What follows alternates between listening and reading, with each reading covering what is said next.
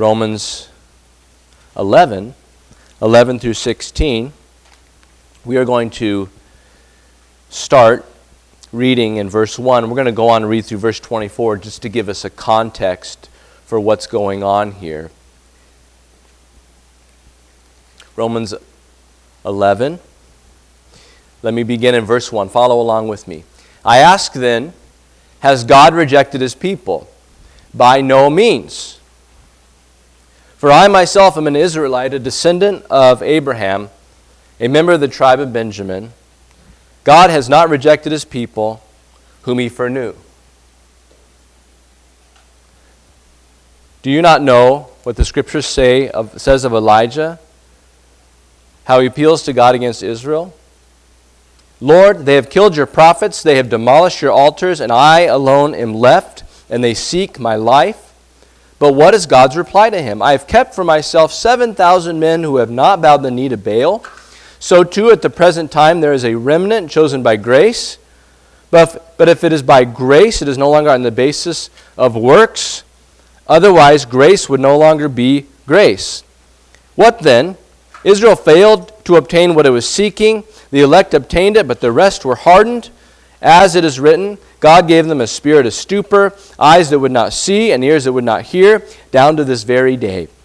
And David says, Let their table become a snare and a trap, a stumbling block and a retribution for them. Let their eyes be darkened so that they cannot see and bend their backs forever. So I ask, Did they stumble in order that they, that they might fall? By no means. Rather, through their trespass, salvation has come to the Gentiles so as to make Israel jealous. Now, if their trespass means riches for the world, and if their failure means riches for the Gentiles, how much more will their full inclusion mean? Now I'm speaking to you Gentiles, inasmuch then as I am an apostle to the Gentiles. I magnify my ministry in order somehow to make my fellow Jews jealous and thus save some of them. For if their rejection means the reconciliation of the world, what will their acceptance mean but life from the dead? If the dough offered as first fruits is holy, so is the whole lump. And if the root is holy, so are the branches. But if some of the branches were broken off, and you, although a wild olive shoot, were grafted in among the all others, and now share in the nourishing root of the olive tree, do not be arrogant toward the branches. If you are, Remember, it is not you who support the root, but the root that supports you. Then you will say, Branches were broken off so that I might be grafted in. That is true. They were broken off because of their unbelief. But you stand fast through faith, so do not become proud, but fear. For if God did not spare the natural branches, neither will he spare you. Note then the kindness and the severity of God severity toward those who have fallen, but God's kindness to you provided you can continue you continue in his kindness otherwise you too will be cut off and even they if they do not continue in their unbelief will be grafted in. For god has the power to graft them in again. For if you were cut from what is by nature a wild olive tree and grafted contrary to nature into a cultivated olive tree how much more will these the natural branches be grafted back into their own olive tree? Now there's a lot going on there. We're only looking at a few verses of this but Let's pray to, for understanding. Father, help us to understand, help us to be clear, help us to apply. In Jesus' name, amen. All right, so October the 7th, 2023.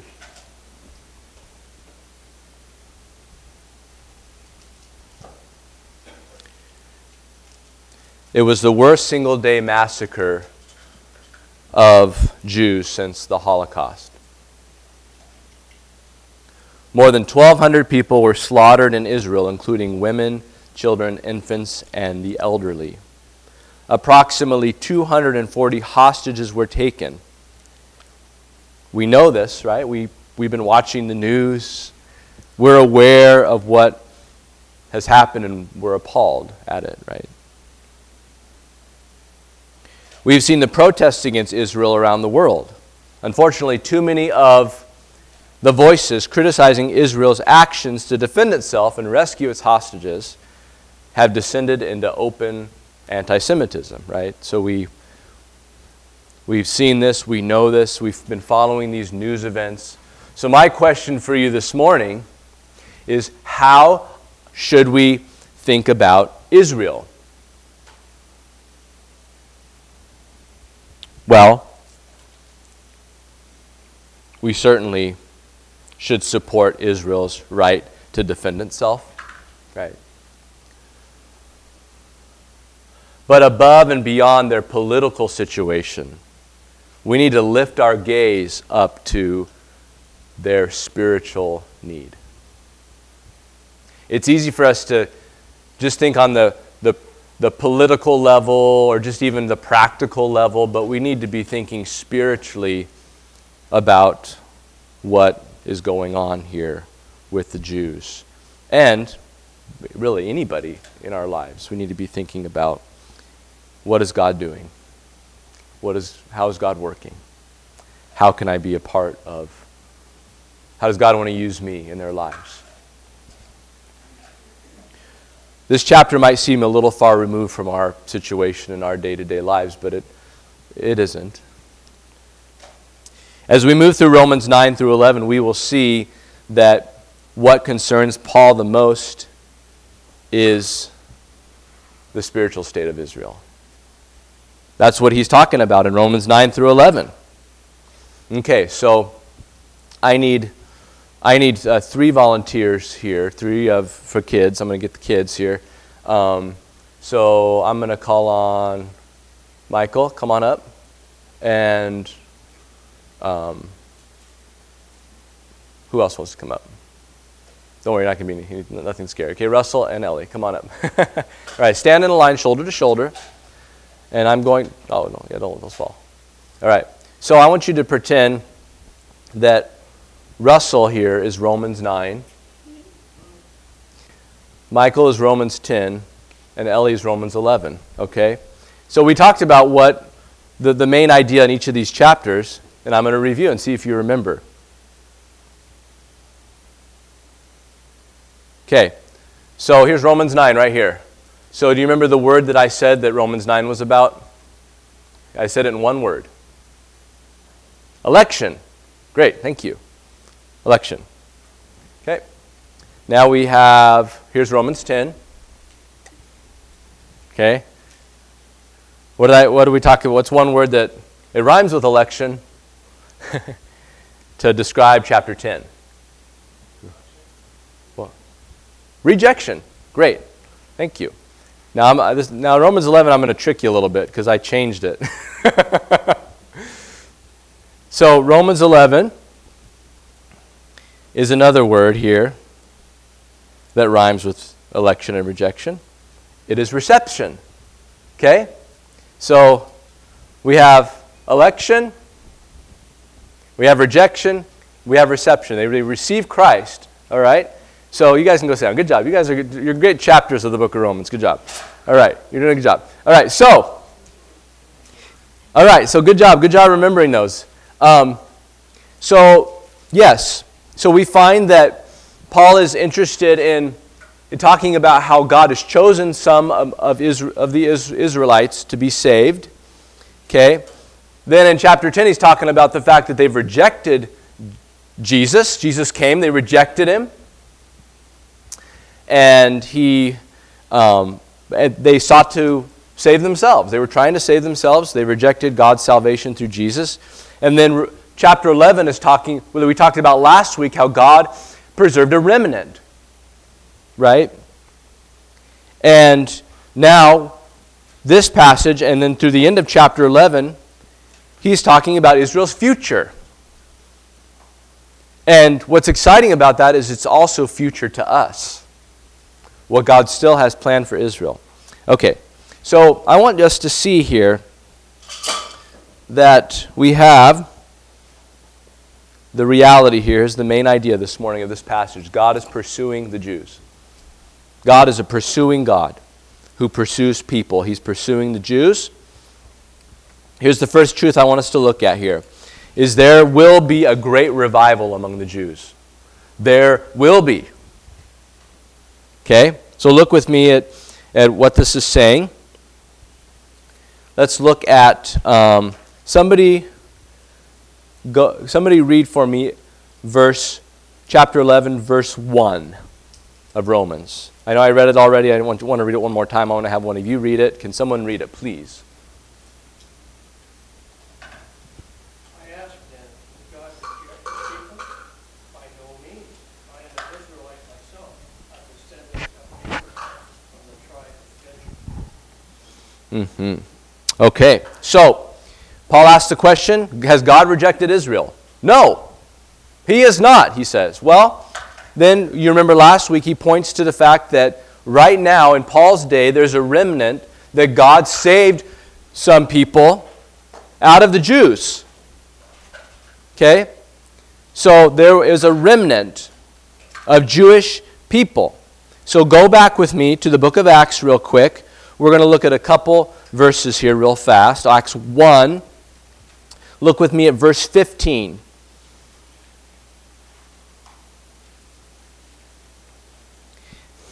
Okay, so we began, right, with 12 disciples. Jesus died, was buried, rose again, and then here he had ascended into heaven. And then we find here he told the, the, the believers to wait. Jesus told the believers before he ascended to wait until power is given you from on high. And then we find them waiting for that. And how, how many people has that multiplied to?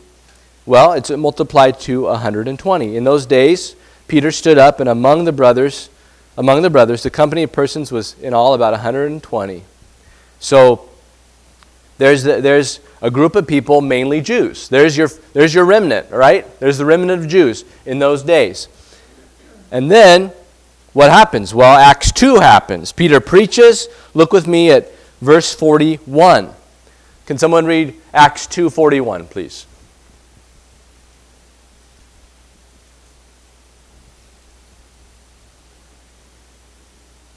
And those who gladly received his word were baptized, and that day about, about three thousand souls were added to them.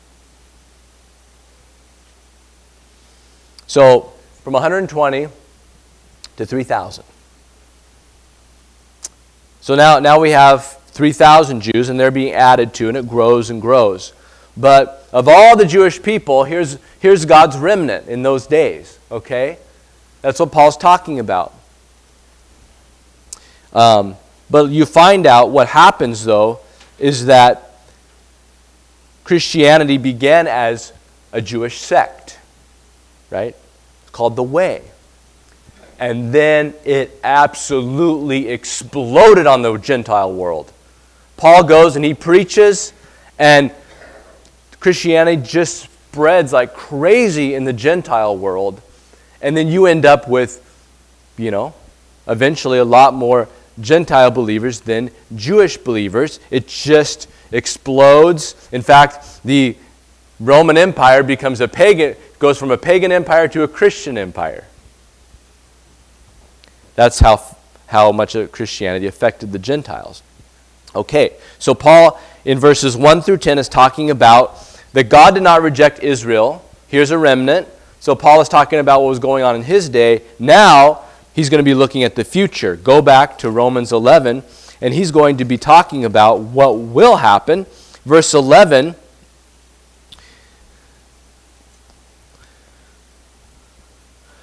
Someone read verse 11 of chapter 11, Romans 11 11. So they asked, and they trembled so hard at Paul, and all means that we were stumbling salvation has come to the Gentiles, so as to make Israel Right. So, thank you. So, so here, here Paul is asking a similar question that he asked in verse 1. Do they stumble in order that they might fall? Has God rejected Israel? He answers the same way by no means. God has not rejected Israel. He's making that very clear. Well, what happened? Well, through their trespass, then salvation has come to the Gentiles. We talked about that. God is, and uh, God is doing that to make Israel jealous, both in those days and in our day. He wants Jewish people to see what God is doing among the Gentiles and them to want that, to be jealous of that and want that. So now we get to future here. Now, if their trespass, verse 12, means riches for the world, and if their failure means riches for the Gentiles, how much more will their full inclusion mean? Okay, so now he's talking about the future. He's saying if, if, if now we have blessing to the Gentiles through Israel's rejection, how much more is this going to be a blessing to the Gentiles in the future when there will be a full inclusion? Well, what does he mean by full inclusion? Does anybody have, have a different wording for that in, there, in verse 12? I'm just curious. Their fullness? Okay. Anything else? Anything different than that? I'm going to shout out. Fullness, okay? So, what Paul is saying is, is there's a future time where there will be a, a revival, not a remnant, but a bunch of people, bunch of Jews, a, a, a big group. There'll be a, a massive revival among the Jews. Now, I want you to look over with me at verse 25. We're going a little bit, we're going out of our bounds here, but this helps us understand what God's going to be doing in the future. Lest you be unwise in your own sight, verse 25, chapter 11. I do not want you to be unaware of this, brothers. A partial hardening has come upon Israel until the fullness of the Gentiles has come in. That is hasn't happened yet. That's why we pray so hard for people, is because we know the fullness has not come in yet. If it had, we wouldn't be praying for anybody. It's like when well, nobody else is going to get saved. Well, no. We know God is still going to save people because we're not done yet. The fullness of the Gentiles has come in, and then there will be a big, huge revival among the Jews. That's in our future. And that is exciting to think about. Just think about that there's going to be a huge revival among the Jewish people. Think about that when you're watching the news about Israel and what's going on.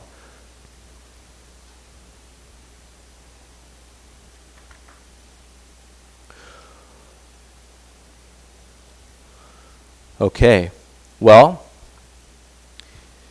early in the 1700s, a man named George Whitefield began to preach in England. And as he went into these various churches,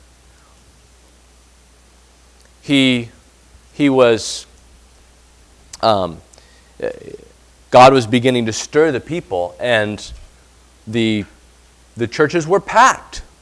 He would walk into these churches, and they were just overflowing with people. Sometimes meeting at like 6 o'clock in the morning, and churches were just full and people were standing outside the windows trying to hear as he preached. God was doing this huge movement. Things got so big that when he was out in the fields, there were 20,000 plus people out in the fields, straining to hear George Whitefield preach the gospel because God, not because George Whitefield was, was something amazing, although he's a great speaker, but it wasn't that it was that there was a mighty movement of God's Spirit among those people in those days.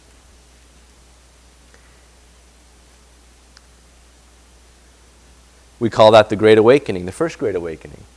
The second Great Awakening happened in middle 1800s.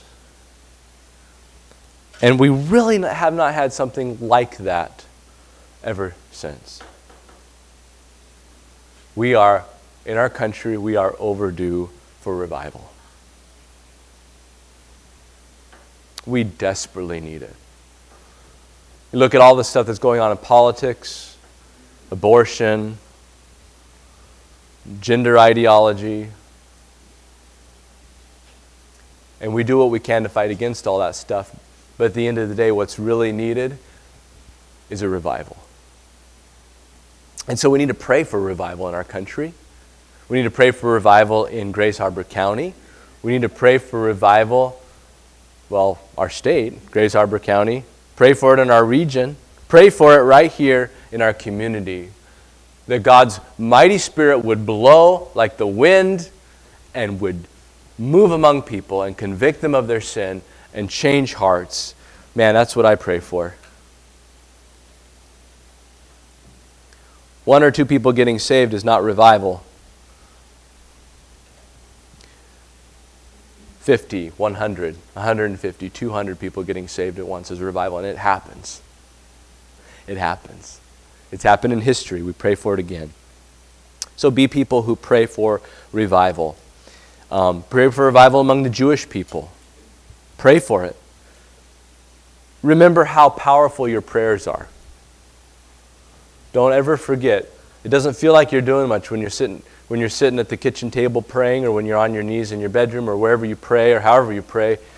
You feel like, man, this is not doing anything. It's just what it doesn't seem like anything's happening when I pray. But don't stop. Keep praying. God does use your prayers. He, he, he, prayer is powerful in the hands of God. Not because we're powerful, but because we're appealing to a powerful God to work mightily. You might have to pray for years. Revival has come, come about because there, were, there was a season of prayer. And maybe it was many, many years of praying before the Great Awakening happened and the Second Great Awakening happened. And things had to get really, really bad. And then people were convicted of their sin and came to Christ. Okay, so, so we need to be praying. And in that way, we, we, we are in a way hastening the coming of the day of the Lord, right? 2 Peter 3:12 talks about that, hastening the coming of the day of the Lord. Like, Lord, we want we're going to pray for Jew, the Jews to be revived so that we so that you will come again because we're talking about an end time thing here. Okay, so truth number 2, here it is. We need to care about Jewish ministry. Okay? Now, now I'm rejoice, verse 13. Now I'm speaking to you, Gentiles. Inasmuch as I'm an apostle to the Gentiles, I magnify my ministry. Okay. Well, he's now he now we can sit up in our seats. He's now he's speaking to, to us. Gentiles, you. You. And what he wants to tell them, he's going to talk about it more in verses 17 through 24, but what he's saying to them is don't be arrogant. Don't look down on the Jews because God has blessed you and rejected them right now. Don't, don't be arrogant about that. Instead, he wants us to follow him and follow God, their attitude toward the Jews. He says, I magnify my ministry in order to somehow to make my fellow Jews jealous and thus save some of them. For if their rejection means a reconciliation of the world, what will their acceptance mean but life from the dead? If the dough offered as first fruits is holy, so is the whole lump, and if the root is holy, so are the branches. Well, what does all that mean? Well, Paul is saying, I, I'm going to magnify my ministry. I'm, gonna, I'm going to talk about it with the Jews so that they will be jealous, so that they will see what's going on to the Gentile world and they will want to come to Christ. And you find Paul in his missionary journeys, every time he goes to a town, he's not just going to the Gentiles, he's going to the synagogue. He still cares about the Jews. And even after he says, I've washed my hands of the Jews, he says at one point, I'm done with you guys, I'm going to the Gentiles. You still see that he just cannot get away from ministry to the Jews because he really, really, really wants them to be saved. We need to have his own heart for, for people, for, for, for the Jews and for other people. Um, he talks about the blessing, right? Verse 15. If their rejection means the reconciliation of the world, what will their acceptance mean but life from the dead?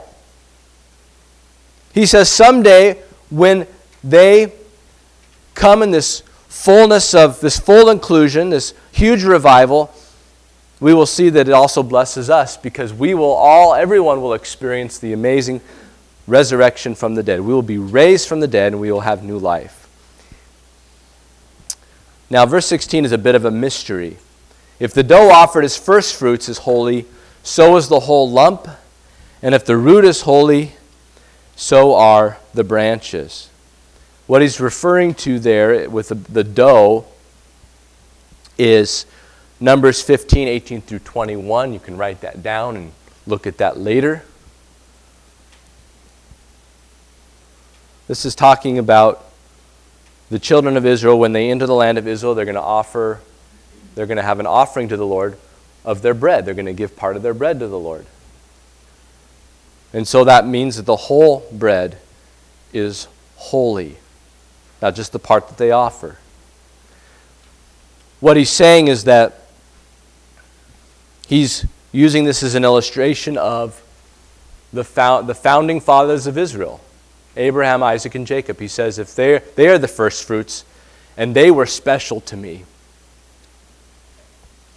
So the whole lump is special. That means the rest of Israel is special to me. I have my eye on them. They're to give special attention to them. And then he says, if the, he uses the same, a different illustration to say the same thing. If the root is holy, so are the branches. So if the, the founding fathers, the patriarchs, were special to me, so, are, so is the rest of Israel, the branches. So what he's saying to you, to, to us, is that God cares about Israel. He does. So you should too. You should care about the Jewish people.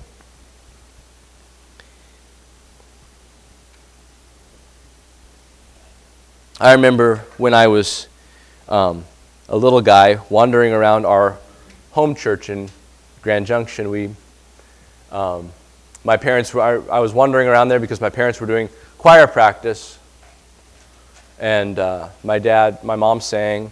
It was a very Christmas cantata. My dad directed it, and so I was watching my dad really intently. He was directing, and I was standing watching him, waving his arms and you know, looking very intent on what he was doing. And pretty soon, I started copying him, imitating him, trying to imitate what he was doing. You know, I was really interested in it. And I kind of upset the practice because everybody was laughing. I was trying to imitate my dad, right? Well, we need to imitate our Father in his care for the Jewish people. We need to imitate Paul in his care for the Jewish people. Well, what can we do? What are some practical things we can do? Well, there are a lot of Jewish ministries out there. Um, Jews for Jesus is one of them, Chosen People Ministries is another. You can get into, you can research those and find out what God is doing among the Jewish people. Maybe He would lead you to, to serve in other ways. Maybe there's opportunities there. Maybe you can, um, maybe you can uh, give to that, or certainly you can pray.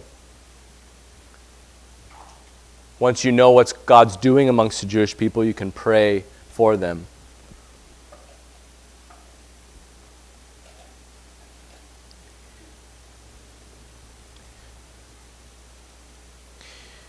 We need to have a heart for what God has a heart for. We need to follow God in that.